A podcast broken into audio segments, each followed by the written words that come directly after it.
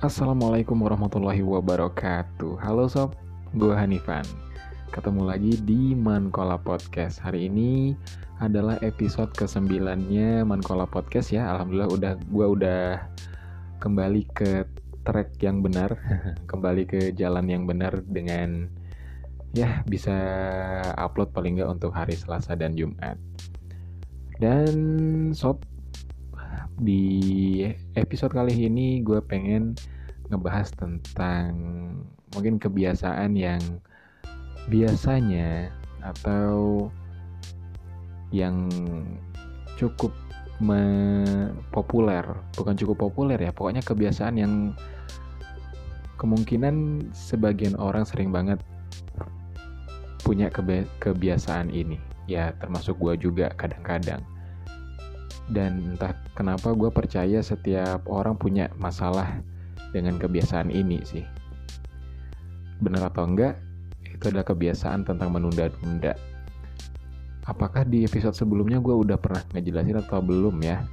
Tapi lu pernah ngalamin momen di mana lu males untuk menyentuh tugas, menyentuh pekerjaan, sementara deadline udah menanti.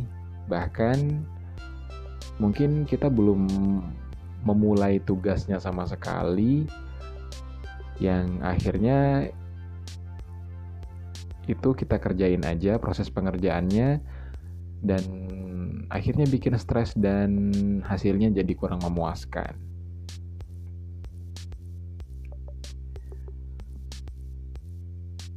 Mungkin buat orang yang sering menunda pekerjaan, biasanya tugasnya selesai selesainya di menit-menit terakhir ya.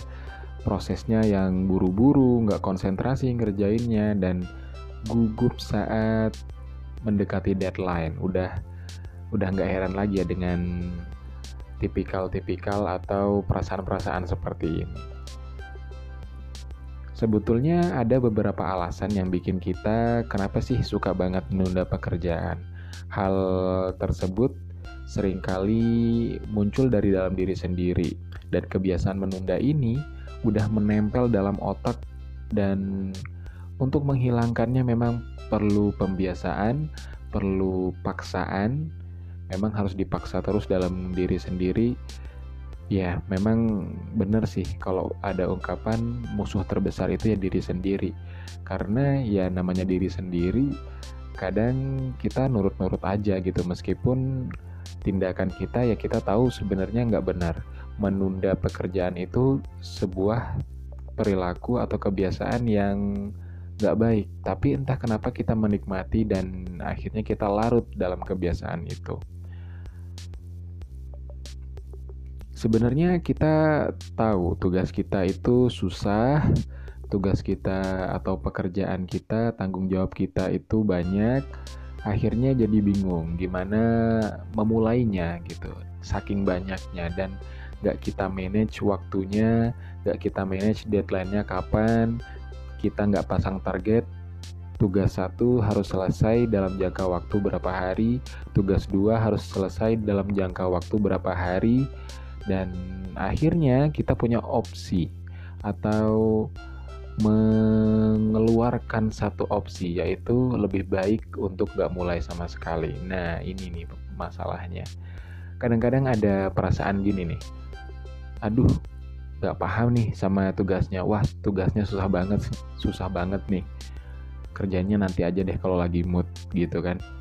Kadang kalau diberi tugas awalnya kita ngecek seperti apa tugasnya. Kita lihat sekilas tugasnya apa aja.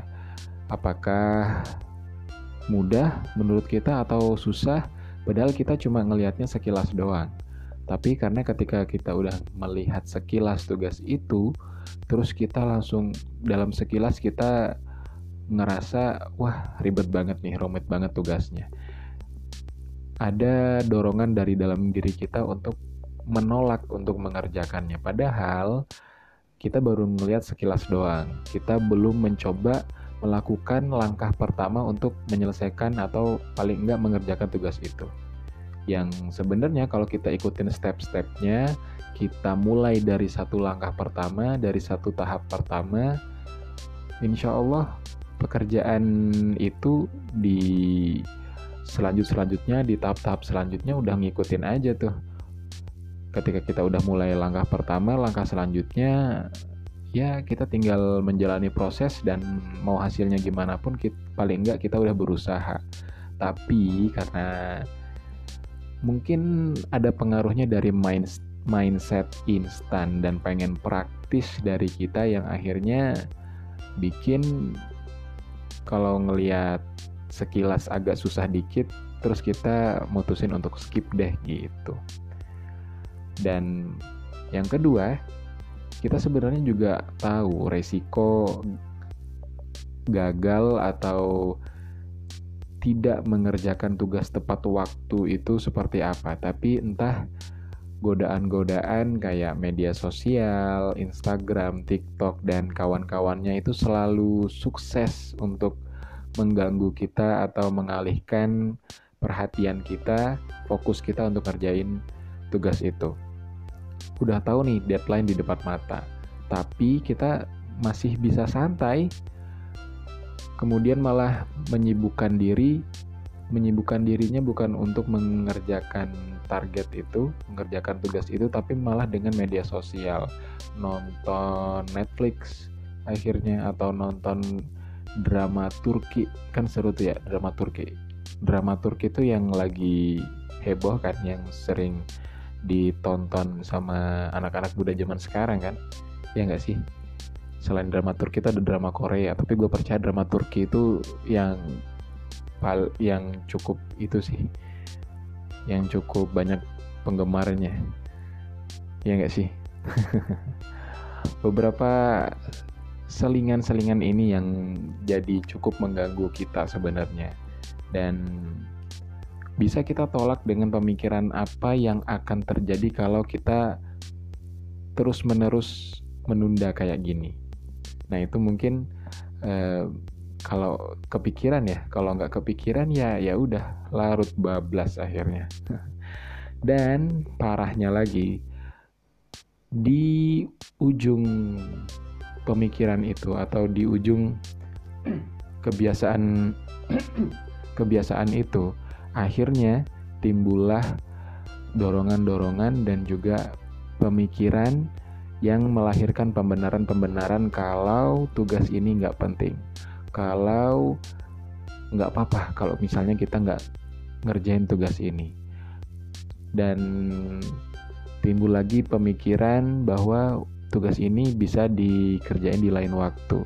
Yang itu tandanya waktu kita semakin terkuras, datanya semakin mepet, dan pastinya kemampuan kita dan keinginan kita udah nggak sama lagi untuk mengerjakan tugasnya dibanding yang sekarang.